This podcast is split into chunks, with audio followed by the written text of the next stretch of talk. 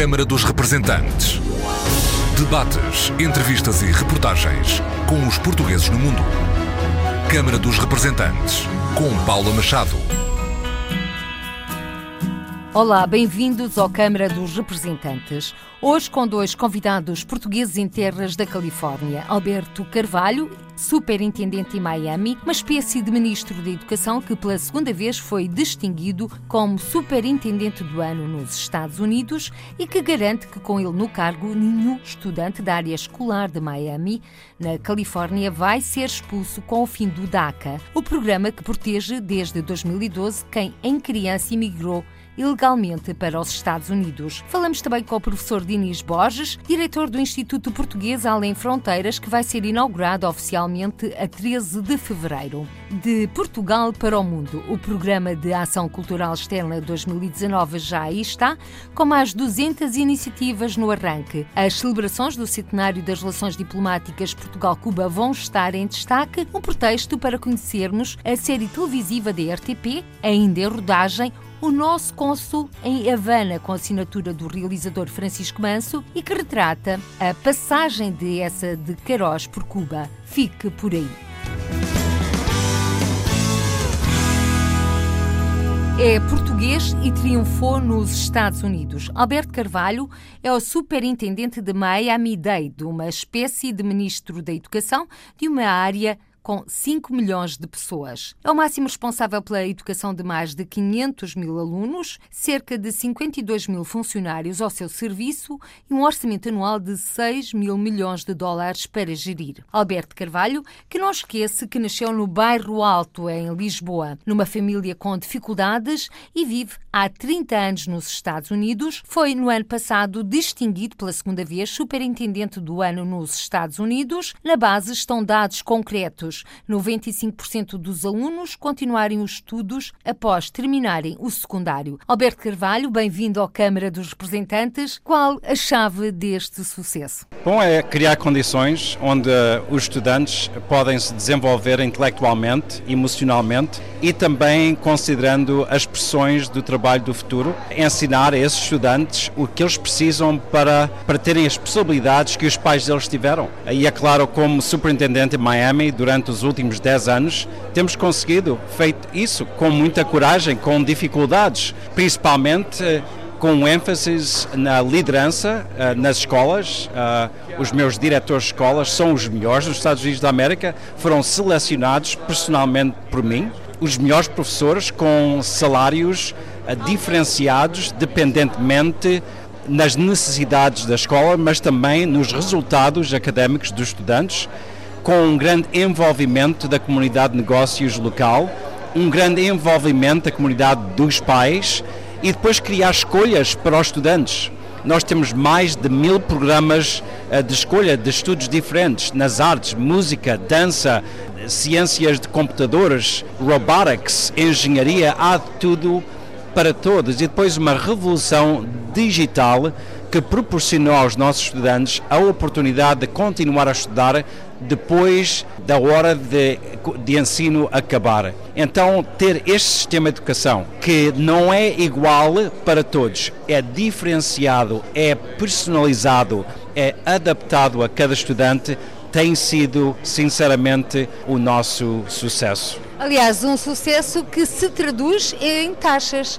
95% dos estudantes, neste caso da sua área, da Miami Date, completam o 12 ano e entram nas universidades, em escolas profissionais. Exatamente, anunciada esta semana foi a estatística mais importante durante a última década e, e é claro, foi resultado de anos de pesquisa e anos de aplicação com coragem, nunca foi fácil. Foi negociar contratos novos para os professores, foi contratar pessoas com mérito para certas posições importantes, foi reduzir gastos administrativos por mais de 75% e investir esses recursos nas aulas e criar programas de estudo novos, foi envolver os pais de família, foi envolver a comunidade de negócios para apoiar o sistema de educação público e é claro tem resultado de maneira muito, muito forte. E mais importante que, que 90% é que no nosso sistema escolar, nos Estados Unidos da América, dão notas entre A a F. A a melhor nota, F a pior.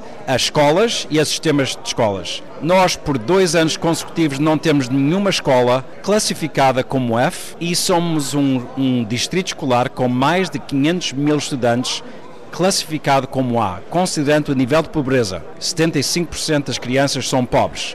95% são minorias étnicas, muitas delas imigrantes, e estão a desenvolver e a produzir resultados académicos superiores uh, aos resultados médios americanos.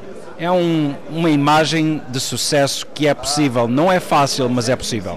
Mas essa imagem de sucesso também é a imagem de Alberto Carvalho, que pela segunda vez foi distinguido como o superintendente dos Estados Unidos. Alberto Carvalho, que a dada altura, nomeadamente o ano passado, foi convidado para trocar Miami por Nova York e recusou. Recusei. Uh, foi muito difícil dar as costas a uma comunidade que me acolheu, que me formou e onde estamos a realizar resultados tão impressionantes. E é claro, essa, essa posição como Chancellor de Nova York seria uma posição excelente, mas às vezes eu penso que há honra e dignidade em pôr ao lado as ambições políticas, pessoais, profissionais e elevar as ambições e as necessidades da comunidade. E para mim isso foi mais importante. Mais importante neste caso que a ambição, que o poder, foi a dignidade e o querer fazer mais e marcar pela diferença.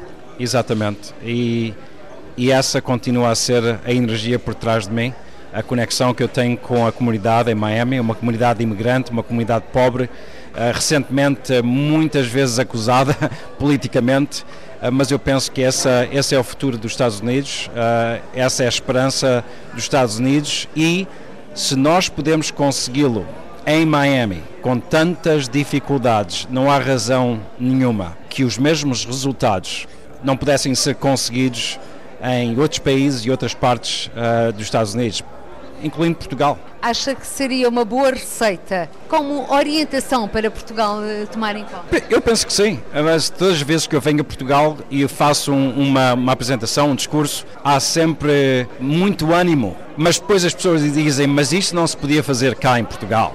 E... Mas eu quero dizer, quando eu comecei como superintendente em Miami, disseram-me a mesma coisa. Isso soa muito bem, parece muito bem, mas isso seria impossível em Miami, nos Estados Unidos. E agora passamos do impossível ao inevitável. E o mesmo é possível aqui. Até porque Alberto Carvalho teve a coragem de despedir funcionários de rajada. 85% de administradores. 85% então de despedimentos de rajadas. Alberto Carvalho, que depois também o acento tónico do saber mais que uma língua nos Estados Unidos, numa altura em que se estão a erguer aos imigrantes? Os Estados Unidos da América sempre foi, sempre são um país de imigrantes. Eu falo pessoalmente cinco idiomas diferentes e eu penso que é melhor falar mais do que um com sotaque do que só um perfeitamente. Uh, é um dos soft skills do futuro. Comunicação, uh, integração, aceitar diversidade. Uh, não podemos ter sociedades fechadas, não socialmente e não economicamente. por isso, como imigrante nos Estados Unidos, como cidadão americano, mas com coração português, eu luto pelos imigrantes, eu luto pela oportunidade que me foi dada a mim quando eu cheguei aos Estados Unidos e fui temporariamente ilegal e tenho que continuar a lutar e, e a marchar para o futuro para essas crianças que, que desejam a mesma coisa que eu desejei e agora muitas delas correm o risco de verem os seus sonhos ficarem pelo caminho com o fim do DACA. Uhum. Exatamente, e eu já avisei entidades federais que no meu sistema escolar os meus estudantes estão protegidos. O Governo Federal não tem direito de entrar nas minhas escolas e tomar ação contra qualquer estudante. Uh, e isso é uma posição muito forte que eu tomei já há mais de um ano e meio e vou, vou continuar e estou disposto a arriscar a minha posição uh, por lutar pelo que eu penso que é correto. Afrontar a administração Trump, Alberto Carvalho. Às vezes temos que definir quem somos e arriscar tudo. Alberto Carvalho, um português que triunfou nos Estados Unidos, o sonho americano é uma realidade, é desde há 10 anos superintendente das escolas públicas de Miami, na Califórnia, estado em que a comunidade portuguesa, incluindo luso-descendentes, está estimada em cerca de 331 mil pessoas. Continuando na Califórnia, o professor Dinis Borges é o diretor do Instituto Português Além Fronteiras, com a inauguração oficial marcada para o dia 13 de fevereiro na Universidade Estadual da Califórnia, em Fresno. Professor Dinis Borges, desde já os nossos parabéns. Um novo desafio depois de 25 anos ao serviço da língua portuguesa na Califórnia. É, como disse, um novo desafio para mim, porque estive durante duas décadas e meia no ensino secundário, bem que sempre com o do ensino uh, superior, onde também uma aula noturna durante quase duas décadas, mas na Universidade Estadual da Califórnia, em Fresno, portanto, já há algum tempo que a universidade tem eh, começar, portanto, a ter outra postura no que concerne a uma maior presença da língua e cultura portuguesas. O Instituto em si será multidisciplinar e isso, portanto, para mim é aliciante, bem que obviamente que a parte da língua e cultura tem primazia, mas de qualquer forma o Instituto está a trabalhar com três faculdades, a Faculdade das Artes e Humanidades, não é? Está o Departamento de Línguas e os cursos de português lá estão, eh, de língua e cultura, mas também com a Faculdade das Ciências Sociais, onde vamos começar com um projeto de recolha das histórias orais da imigração aqui eh, para o centro da Califórnia e também com a Faculdade das Ciências Agrárias e Tecnologia, com a qual já temos trabalhado, eu pessoalmente já tenho trabalhado já nos últimos uh, 3 para 4 anos, particularmente porque há um programa de intercâmbio para esta Faculdade das Ciências Agrárias e a Universidade dos Açores, o campus da Ilha Terceira, que é mais dedicado a agricultura e agropecuária. Portanto, eh, será muito diferente, não estará vocacionado só a língua e cultura, obviamente que estará vocacionado para, para esse aspecto, mas vai além com as outras disciplinas, particularmente a questão das ciências sociais, onde um dia destes também queremos criar, já está em estudo a criação de um curso que estará dado em inglês, mas sobre a presença portuguesa na Califórnia. Na Faculdade das Ciências Agrárias também está em movimento a criação de um curso sobre a presença dos portugueses na agricultura Califórnia. Portanto, eh, são, digamos que, várias vertentes eh, que me alicia porque temos, de facto, uma comunidade dinâmica e a tempo de estarmos junto deste centro universitário. E, para já, como primeira tarefa, o Instituto Português Além Fronteiras vai colecionar histórias orais da imigração portuguesa. Exato. Portanto, já começamos o projeto, estamos neste momento a trabalhar com os vários departamentos da universidade, porque as histórias vão ser escritas tanto em vídeo e depois estão escritas, obviamente, também. Aliás, há um jovem eh, professor da universidade que está interessado possivelmente, depois da recolha, a fazer um documentário sobre a presença portuguesa aqui no centro da Califórnia, que seria muito interessante. Esse é o nosso primeiro projeto que já está em andamento, para além também do lançamento do ciclo de conferências. É outro projeto que já está lançamento também, o ciclo de conferências para este semestre, portanto, entre o dia 13 de fevereiro, que será o dia do lançamento do Instituto, e teremos a primeira conferência, a qual será dada pelo Sr. Presidente do Governo da Região Autónoma dos Açores, Dr. Vasco Cordeiro, e eh, para, além dessa, temos outras três já programadas para março, abril e maio. Portanto, serão quatro conferências neste semestre. No próximo semestre já temos outras quatro também em andamento, e para além das conferências, no próximo semestre teremos ainda exposições e uh, fóruns, incluindo também algumas sessões para a preparação de professores ao abrigo do Plano Estratégico para o Ensino da Língua Portuguesa aqui na Califórnia, o qual terá também uh, uma presença neste Instituto. E no âmbito desse Plano Estratégico para a Língua Portuguesa na Califórnia, e tendo em conta as iniciativas que vão decorrer, promovidas pelo novo Instituto Português Além Fronteiras, do qual é diretor o professor Dinis Borges, poderíamos também incluir nas atividades algumas das iniciativas programadas na Ação Cultural Externa para este ano? Sim, espero que sim. Eh, portanto, vamos tentar trabalhar. O Instituto agora que está a ser formalizado, mas queremos trabalhar muito com o governo português, com o Instituto Camões, obviamente que o Instituto já está a trabalhar com a FLAD, portanto, aquele um projeto oral para a recolha das histórias gerais da imigração portuguesa aqui para este centro da Califórnia, quer o ciclo de conferências para este ano e para o próximo letivo, são com o apoio da FLAD e, portanto, mas queremos trabalhar com todas as instâncias governativas em Portugal, nas regiões autónomas, quer dos Açores, quer da Madeira, porque o intuito é trazer cada vez o Portugal moderno mais às comunidades, neste caso não só às comunidades, portanto, mas uh, também à comunidade estudantil. A Universidade Estadual da Califórnia em Fresno tem quase 25 mil alunos e, portanto, é uma forma também de nós estarmos no uh, mundo americano com as nossas, uh, com, com, de facto, a língua e a cultura portuguesas. E eu penso que a língua portuguesa já está, não faz há alguns anos, mas era sempre um curso por semestre, ocasionalmente dois. Neste momento, por exemplo, neste semestre já existem quatro cursos de português e para o semestre que vem, é muito possivelmente começará o que se diz minor em português, ou seja, uma área de concentração também para a língua e cultura portuguesas. E eu penso que quando as coisas estão formalizadas, como a criação deste Instituto, uma outra oportunidade para Portugal e particularmente porque multidisciplinar. Eu penso que poderemos fazer, de facto, uh, acordos interessantes e promoções de intercâmbio interessantes, para além do que já existe com a Universidade dos Açores. Queremos, obviamente, com parcerias com outras universidades, Portugal continental particularmente, e não só no ramo da língua e da cultura, mas também com a agricultura, com as ciências políticas, etc. Professor Dinis Borges referiu há pouco que já estão a decorrer de quatro cursos de português. Que cursos são esses? Os cursos são dirigidos pelo Departamento de Línguas Modernas e Clássicas, é? o que o Instituto obviamente trabalha. Eu dou um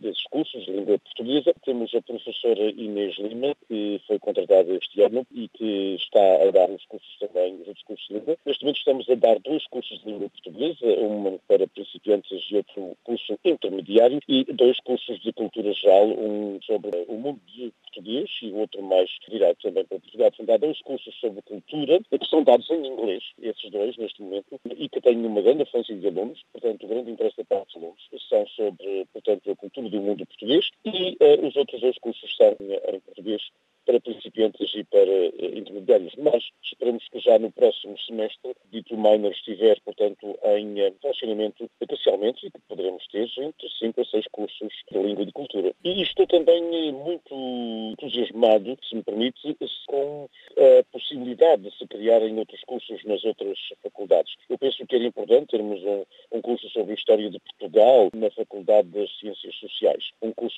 sobre os descobrimentos também, para além do que já falei, o curso das Ciências Sociais. Aliás, a própria Faculdade das Ciências Sociais está muito interessada em, no futuro próximo, ter cá um historiador português. Caso para dizer, professor Dinis Borges, diretor deste Instituto Português Além Fronteiras, que a onda é exatamente promover a língua e a cultura portuguesas aí na Califórnia. Neste sentido, a aproximação à comunidade portuguesa é também uma das suas missões. Sem a comunidade portuguesa não se faz nada, na minha opinião. O plano estratégico para o ensino de língua portuguesa é um da comunidade e, portanto, foi criado como que uh, acompanhou e eu agradeço como sempre, esse processo e, e, portanto, foi um projeto de um ano e criado pela própria comunidade para aumentar o número de cursos de língua e cultura portuguesas eh, a todos os níveis. Portanto, o apoio da comunidade é imprescindível. Obviamente que os apoios de Portugal são importantes para dar o chamado pontapé de saída em termos, usando um termo futebolístico, mas eu penso que a comunidade aqui tem que os sustentar-se. E, por exemplo, neste caso, o próprio, o próprio portanto, Instituto Português Além Fronteiras, como diretor e a, a, responsabilidade financeira, digamos assim, do meu trabalho na universidade é paga pela própria universidade. A própria universidade também tem, neste momento, muito interesse em dar o seu contributo. A professora Inês Lima é contratada, portanto, pela própria universidade. E os outros projetos que nós queremos avançar terá que ser, obviamente, também com o apoio da comunidade, mas sempre eh, alertando as entidades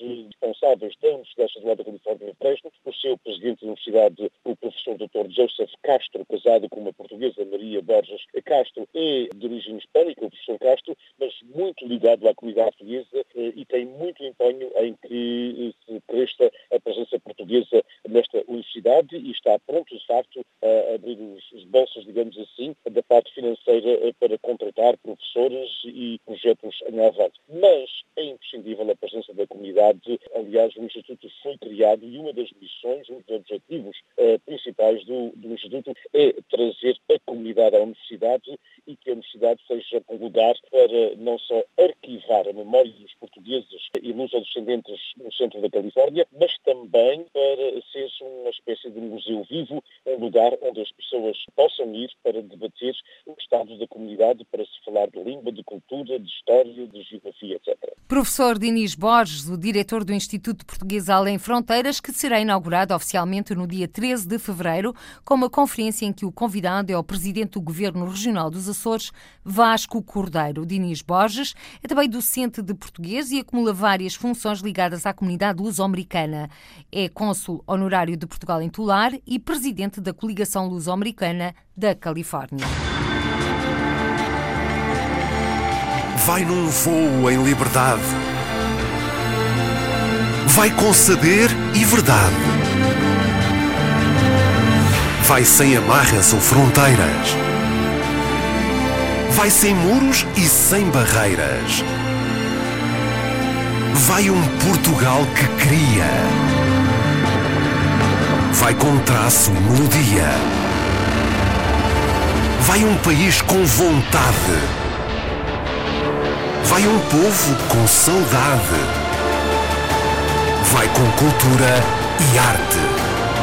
A cultura portuguesa vai para toda a parte. Ação Cultural Externa. A apoiar a cultura portuguesa no mundo. A ação cultural externa. No arranque deste ano, há mais 200 iniciativas programadas que em 2018. No total, 1.600 contas feitas pela Ministra da Cultura. Temos 1.600 iniciativas programadas. No dia Z 2018 tínhamos 1.400, portanto há aqui um dado muito relevante. Este ano partimos com mais 200 ações já programadas do que 2018. No mapa dos destinos das ações a desenvolver estão 85 países dos cinco continentes, refere o Ministro dos Negócios Estrangeiros. Este ano compreenderá 85 países diferentes do mundo. Isso significa significa a larguíssima maioria dos países membros da União Europeia, países europeus que não estão na União Europeia, desde a Suíça à Rússia ou à Noruega ou à Turquia, muitos países africanos, há mais de uma dezena de países africanos nos quais nós teremos atividades de promoção da cultura portuguesa, portanto não se trata apenas dos países de língua portuguesa, como também de outros, quer no Norte da África, quer na África subsaariana, e também eh, da minha parte gostaria de salientar o dinamismo dinamismo da projeção da cultura portuguesa na América Latina e na Ásia. Ministro dos Negócios Estrangeiros e Ministra da Cultura a apresentarem na passada segunda-feira no Palácio da Ajuda o Programa de Ação Cultural Externa para 2019 um programa que entra agora no terceiro ano e que o ministro Augusto Santos Silva considera uma iniciativa consolidada. O Plano Indicativo da Ação Cultural Externa é hoje uma iniciativa consolidada naquilo que ele representa, que é uma espécie de ovo de Colombo. Trata-se de juntar e coordenar as atividades das várias instâncias do Estado têm a missão de projetar a cultura portuguesa, designadamente os diferentes serviços do Ministério da Cultura e o Instituto Camões dos Negócios Estrangeiros, que essa missão não só de assegurar a cooperação portuguesa, como também de promover o ensino da língua e as culturas portuguesas e de língua portuguesa no estrangeiro. O facto de o Ministério dos Negócios Estrangeiros ter hoje no seu organigrama a AICEP, portanto a agência que promove o investimento e o comércio externo, e o facto de trabalharmos todos muito em conjunto com o Turismo de Portugal, no Ministério da Economia, traz à cultura e ao Instituto Camões a mais-valia que representa o trabalho conjunto e as atividades de promoção turística e comercial do país no estrangeiro. Eh, Sr. Ministro, para este ano de 2019, o terceiro ano deste Programa de Ação Cultural Externa, acredita que vão passar a mais de 2 mil ações? Julgo que sim, até porque há sempre mais ações a realizar do que aquelas que estão planeadas no início porque há oportunidades que se pode agarrar, mas eu devo dizer que isso é o menos importante, até porque, sendo a métrica uma atividade, uma atividade pode ser um concerto ou um ciclo de cinema. O que é mais importante, do meu ponto de vista, é ver a geografia desta projeção internacional da cultura portuguesa. Ela hoje, este ano, compreenderá 85 países diferentes do mundo. Isso significa a larguíssima maioria dos países membros da União Europeia, países europeus que não estão na União Europeia, desde a Suíça à Rússia, ou à Noruega ou à Turquia. Eh, muitos países africanos, há mais de uma dezena de países africanos que, nos quais nós teremos atividades de promoção da cultura portuguesa. Portanto, não se trata apenas dos países de língua portuguesa, como também de outros, quer no Norte da África, quer na África subsaariana. E também, eh, da minha parte, gostaria de salientar o dinamismo da projeção da cultura portuguesa na América Latina e na Ásia, quer na Ásia do Sul, quer na Ásia Oriental. Isto por um lado. Por outro lado, também eh, mais importante que o número de atividades é o facto de estarem compreendidas não só o património, como todas as grandes formas de criação artística, das artes performativas às artes visuais, das artes plásticas às artes do espetáculo, às artes do palco.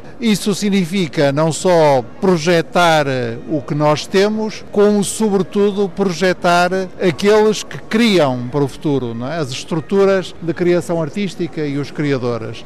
E é essa a lógica do programa da Ação Cultural Externa. E neste momento tem mais um instrumento que é a Plataforma da Ação Cultural Externa, que já está a funcionar. Sim, porque é também eh, muito importante a componente da divulgação pública do que se faz. E eh, quer o portal do Instituto Camões, quer o portal da Cultura apresentam sistematicamente as atividades culturais, portanto, o programa da ação cultural externa, como também para afinar a coordenação interna, nós criamos uma plataforma a que acedem todas as entidades que participam neste programa, de forma a evitar duplicações, a perceber melhor o que é que cada um está a fazer, etc. E entidades que queiram vir a participar neste São programa? Bem-vindas. Nesta lógica, cada um traz os seus recursos, põe-nos em conjunto e este é um dos casos, como existem tantos na economia, em que um mais um mais um é mais que três, um mais um mais um mais um é mais quatro e assim sucessivamente. Ministro dos Negócios Estrangeiros e o Programa da Ação Cultural Externa 2019. Por seu turno, a Ministra da Cultura, Graça Fonseca, referiu a importância das comunidades portuguesas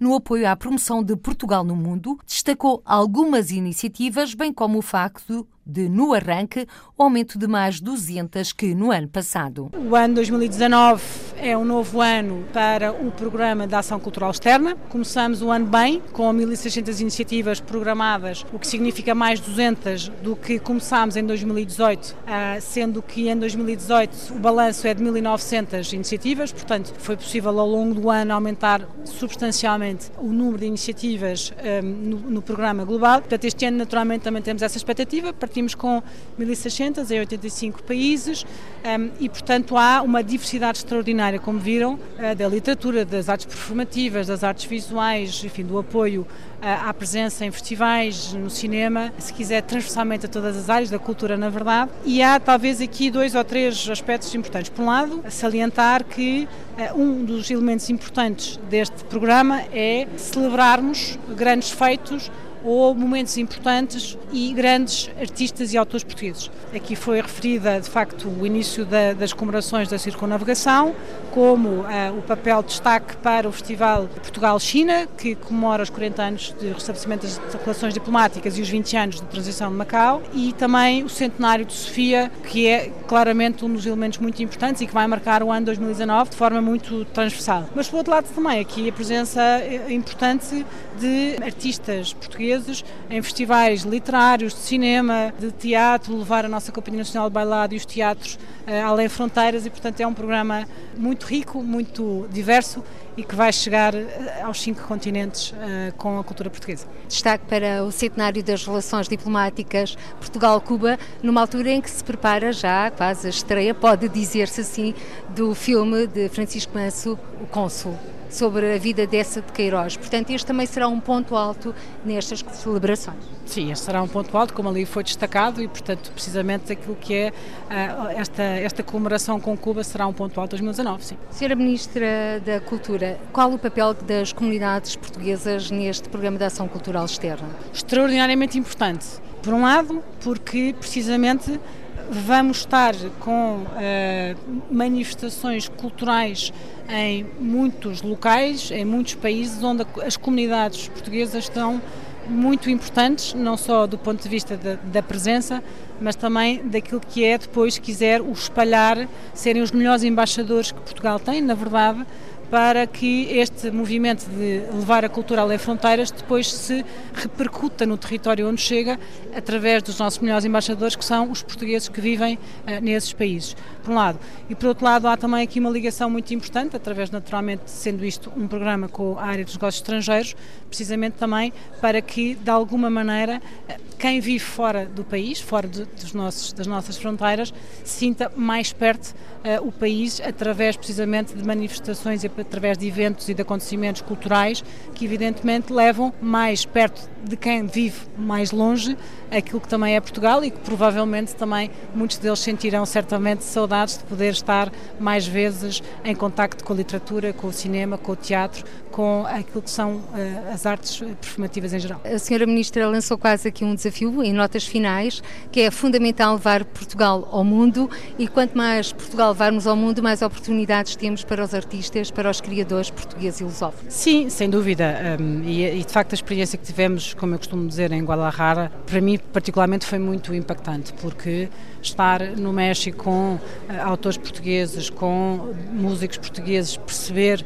de que maneira é que isso significa uh, um posicionamento para cada um deles extraordinariamente uh, mais com, com maior potencialidade de levar a sua própria, aquilo que faz, no fundo, que é, que é, que é fazer cultura, que é criar cultura, que é cantar, que é escrever. É extraordinariamente importante. Nós somos um país uh, com um território não muito, se quiser, grande comparado com outros países, mas temos um extraordinário capital cultural que temos de facto que conseguir posicionar cada vez melhor, porque isso é muito bom para Portugal, porque nos posiciona num panorama global que hoje em dia a cultura é absolutamente decisiva para diferenciar países e para conseguir de alguma maneira atrair mais, mais atenção para os países, como por outro lado para os próprios artistas que evidentemente se tiverem um programa como este de possibilidade de se apresentar em três ou quatro ou cinco países, é uma possibilidade evidentemente de poder depois continuar a levar lá a sua música independentemente do programa de ação cultural Externa. Ministra da Cultura, Graça Fonseca, sobre o Programa da Ação Cultural Externa para 2019. Levar Portugal ao mundo é o objetivo e a sublinhar a importância das comunidades portuguesas. As celebrações do centenário das relações diplomáticas Portugal-Cuba é um dos pontos altos. Agendadas já estão a participação de Portugal na Bienal de Havana e no 5 Festival Internacional de Teatro de Havana, ambas entre abril e maio. E em Cuba, em rodagem, está a série televisiva da RTP O Nosso Consul em Havana, baseada na passagem de Essa de Queiroz por Cuba, com assinatura do realizador Francisco Manso. Uma série RTP de 13 episódios, com duração de 45 minutos, agora em filmagens, já o dissemos, em terras cubanas. Antes da partida, ainda em Penafiel, conversamos com o presidente do Camões, embaixador Luís Faro Ramos, e com o realizador Francisco Manso. Bem-vindos ao Câmara dos Representantes. Francisco Manso, apresente-nos então esta série, O Nosso Cônsul em Havana. A passagem dessa de Queiroz por Havana. Essa de Queiroz está em Havana entre 1872, finais de 72 e 74, e a, eh, a chegar a Havana depara-se com uma questão uh, de uma enorme injustiça, que eram aquelas populações chinesas, os trabalhadores chineses que vinham via Macau trabalhar em Cuba nas plantações de cana-de-açúcar, onde eram muitíssimo maltratados. E o Essa de Queiroz bate-se por uma coisa que ninguém se, se batia propriamente na altura, que era pela defesa dos direitos humanos e defende exatamente a, a condição de vida daquelas pessoas, entrando até em conflito, de certa forma, com o capitão-general espanhol, claro, porque Cuba era uma colónia uh, espanhola, era a última colónia na América e o último território espanhol na América e Portanto, ele bate-se contra isso e, inclusive, é ameaçado por os grandes fazendeiros, etc. E, portanto, esta história tão particular de uma figura tão importante para nós como essa de Queiroz, mas que nos despertou a atenção, eh, exatamente porque é o lado humanista do essa que é pouco conhecido. E é isso que nós também queremos levar ao grande público. Quem escreve o argumento é o António Torrado, o José Fanha eh, e eu próprio. Mas basicamente o António Torrado. O António Torrado é o autor do argumento e o António sempre achou muito interessante esta história e falámos várias vezes sobre isto. Aqui há uns dois anos, sensivelmente, fui à Havana e conheci uh, o embaixador português, Luís Far Ramos, atual presidente do Instituto Camões, que se interessou muito pelo projeto e que desde aí uh, foi digamos assim, o motor, o motor de todo este, este percurso até, até ao nosso momento em que estamos a acabar a rodagem da série. Nós estamos a falar de 13 filmes de 45 minutos para a RTP. É uma série longa, é uma série feita com alguma ambição, que se passa em vários sítios do país, onde nós retratamos ambientes da época, sobretudo a nível de interiores, porque é evidente que nós não podemos estar três meses em Havana, é impensável pelos custos. Portanto, estamos a fazer isso em Portugal, em ambientes eh, bons, século XIX. Outros que foram transformados, exatamente a pensar nesse ambiente, mas também há flashbacks na série, o que também nos eh, remonta para um, um passado mais jovem do Essa de Queiroz. Portanto, não é sobre a vida vida do Essa de Queiroz, inspira-se no Essa de Queiroz e, sobretudo, nesse período. Portanto, nós em Portugal filmámos em Castelo de Vido, foi exatamente por aí que começámos, em Porto Alegre, embora eles não tenham, o Essa de Queiroz não tenha estado propriamente nessas terras, mas uh, são, por acaso esteve em Évora, o Essa de Queiroz esteve em Évora, não é?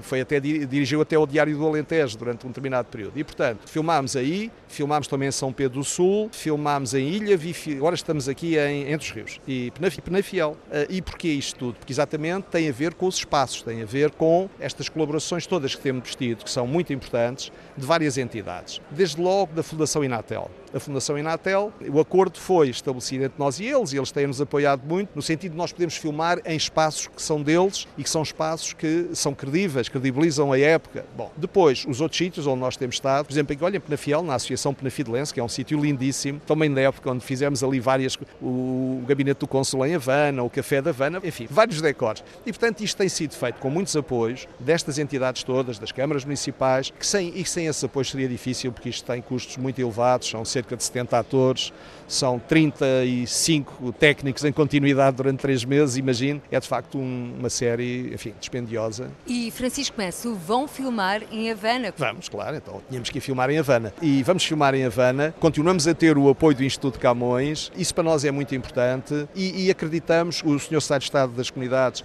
também nos deu um apoio muito grande e está-nos a ajudar muito relativamente a este processo, a tentar mobilizar também interesses para que isto se faça bem feito. Iremos estar em Havana em final de janeiro. Iremos filmar naquelas zonas mais emblemáticas da Havana, iremos filmar também nas plantações de cana-de-açúcar e, portanto, eu diria que isso é uma necessidade absoluta, porque Havana, Havana é mesmo um sítio onde nós teríamos que ir, necessariamente. Então, indo à Havana, vão também recuperar os passos perdidos, entre aspas, que não foram perdidos de forma nenhuma, do embaixador Luís Far Ramos, atual presidente do Camões, Instituto da Cooperação e da Língua, que deixou exatamente a missão diplomática portuguesa em Havana para vir ocupar este cargo. Quando Francisco Manso o visitou em Havana, o senhor embaixador seguiu as pisadas de essa em terras de Cuba? Não passa praticamente um dia sem que eu tenha saudades da Havana e de Cuba. E na realidade, uma das coisas que me fez, eh, que me faz ter essas saudades eh, é precisamente eh, o elo muito grande que há entre os dois países. E este projeto, o Francisco Manso, é um projeto com o qual eu me deparei praticamente depois de ter chegado à Havana como embaixador. Estamos a falar de, de finais de 2015.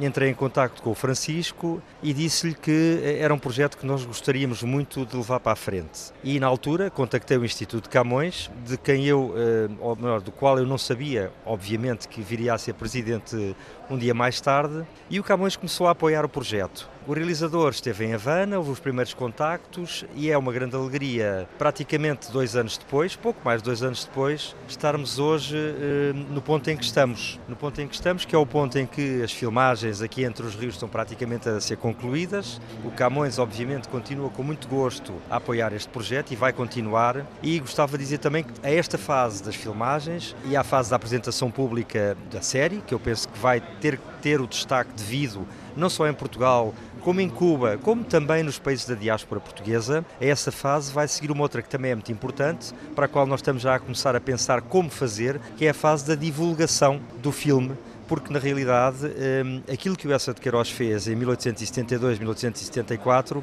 é da maior atualidade. A defesa e a promoção dos direitos humanos de um grupo desfavorecido de pessoas que aparecia em Cuba, o facto do Essa de Queiroz praticamente todos os dias bater à porta dos senhores espanhóis a defender os direitos uh, e a liberdade daquele conjunto de pessoas era notável na altura, continua a ser de grande atualidade no mundo em que nós sabemos que existem desigualdades, problemas com migrantes, etc, etc.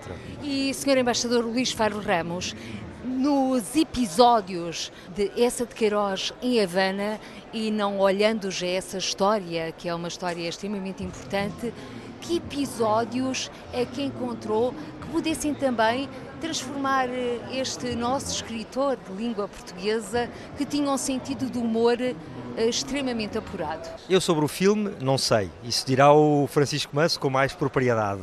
Agora, o que eu sei é que de facto Havana tem essa por todo lado. Pude ver isso quando lá estive.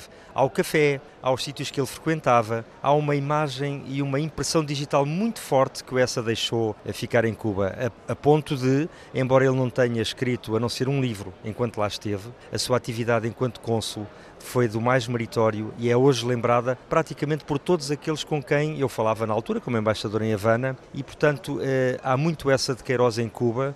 Há muito essa de Queiroz um, pela cidade de Havana. Nós, na Embaixada, fizemos-lhe uma singela homenagem, aliás, duas, ao inaugurarmos com o Presidente da República, quando ele lá esteve, em 2016, a Biblioteca Essa de Queiroz, na Embaixada, e ao darmos o nome de Essa de Queiroz a uma cátedra que nós temos com a Universidade de Havana. Vamos dar a palavra de novo ao Francisco Manso, porque nestas histórias, e conhecendo essa como nós conhecemos, com um sentido descritivo e com humor muito apurado, que episódios, Francisco Manso, se deparou que nos possam também dizer que está no ADN português esta parte de sermos sempre um pouco ligeiros no humor? Olha, desde logo ocorre-me o seguinte: as paixões do Essa. Porque uh, é que coincidiu no tempo em Havana em que ele lá esteve duas ligações amorosas. Uma com uma jovem americana, Molly Bidwell, filha de um homem poderoso e com dinheiro, e uma senhora eh, com alguma infelicidade no casamento, que era Anna Conover, e é muito engraçado porque nós temos situações na série em que elas se cruzam e há assim umas situações de alguma comicidade, porque eh, é também o lado